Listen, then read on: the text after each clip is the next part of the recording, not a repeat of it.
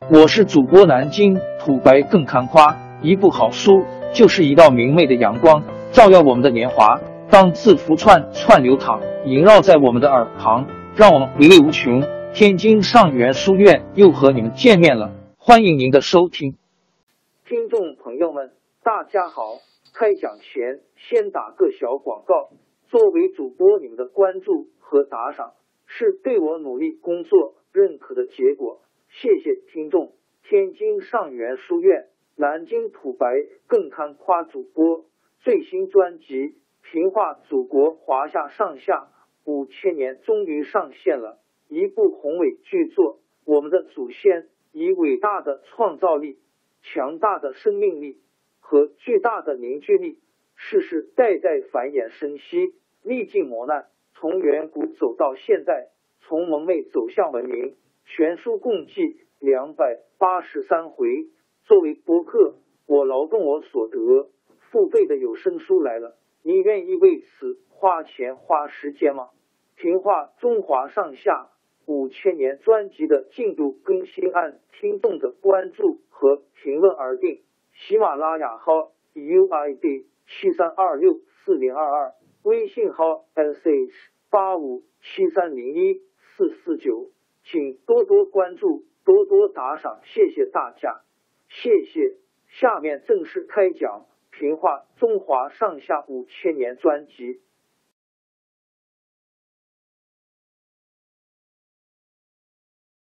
元军攻下崖山后，张宏范召其将领去行进宫宴。把文天祥请来，宴会席上，张弘范对文天祥说：“现在宋朝灭亡，丞相已经进到最后。”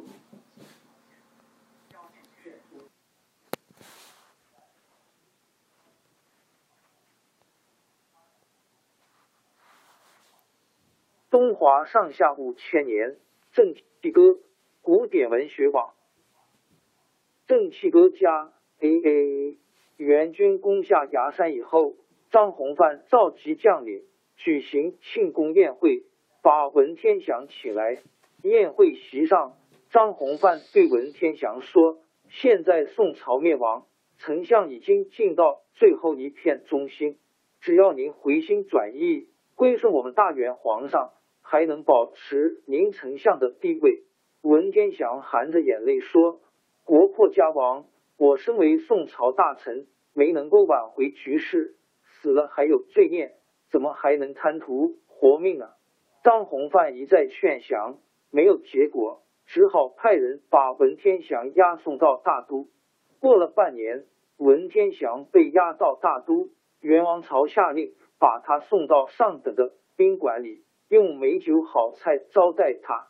过了几天，元朝丞相博罗派投降官员刘梦言去劝降。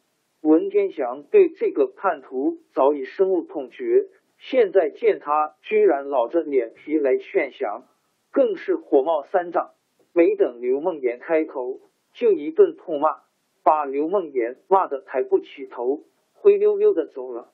元朝对文天祥劝降不成，就把他移送到兵马司衙门，戴上脚镣手铐，过着囚徒的生活。过了一个月，伯罗把文天祥提到元朝的枢密院，亲自审问。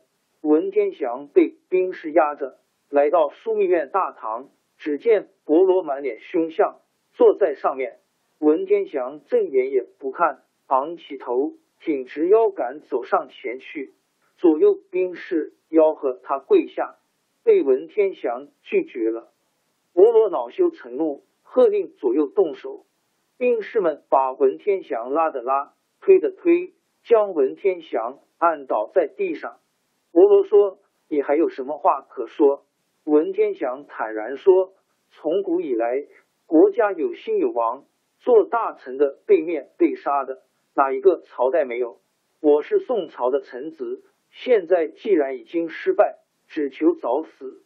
摩罗怕审问出现僵局，想缓和一下空气，就说：“自从盘古到现在，有几个帝王？你倒说来听听。”文天祥哼了一声，说：“一部十七史，指《史记》等十七部历史书，从哪里说起？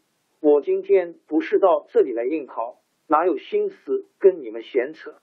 摩罗被文天祥抢白几句，讨个没趣，就无理取闹的责问文天祥为什么丢了临安逃走，为什么要另立二皇，指赵氏、赵炳。文天祥一条条据理驳斥，最后他慷慨激昂的说：“我文天祥今天落在你的手里，早就准备一死，何必再啰嗦？”摩罗气得吹胡子瞪眼睛。喝令把文天祥押回兵马司。他想杀掉文天祥，但是袁世祖恐怕杀了文天祥，民心不服，不同意把他杀害。文天祥被关的那间土牢又矮又窄，阴暗潮湿，遇到雨天，屋面漏水，满地是水。一到夏天，地面上发出一阵阵蒸汽，更加闷热。牢房的隔壁。有狱卒的炉灶，有陈年的谷仓，发出阵阵烟火气、煤气，再加上厕所里大粪的气味、死老鼠的臭味，使人极其难受。文天祥被关在这间牢房里，恶劣的环境只能折磨他的身体，却并不能摧毁他的意志。他相信，只要有爱国爱民族的浩然正气，就能够战胜。一切恶劣的环境，他在牢房中写下了千古传颂的《正气歌》。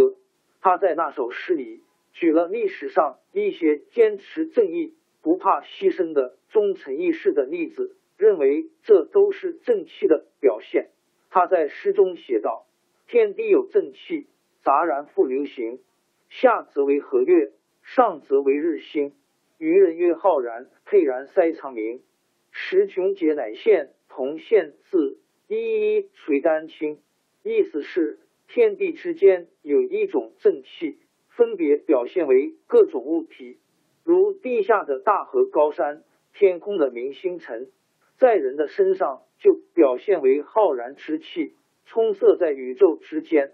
到了危急的关头，才表现出他的气节。他们的事迹一件件留在史册上。文天祥进牢的第三年，河北中山府发生了一场农民起义。起义领袖自称是宋朝皇室的后代，聚集几千人马，号召大家打进大都，就出文丞相。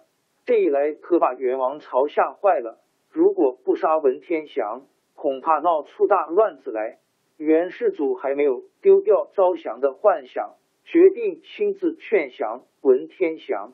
一天，文天祥被人从牢房里押出来，带到宫里。文天祥见了袁世祖，不肯下跪，只做了个揖。袁世祖问他还有什么话说。文天祥说：“我是大宋宰相，竭心尽力扶助朝廷，可惜奸臣卖国，叫我英雄无用武之地。我不能恢复国土，反落得被俘受辱。我死了以后也不甘心。”说着，咬牙切齿，不断的捶打自己的胸膛。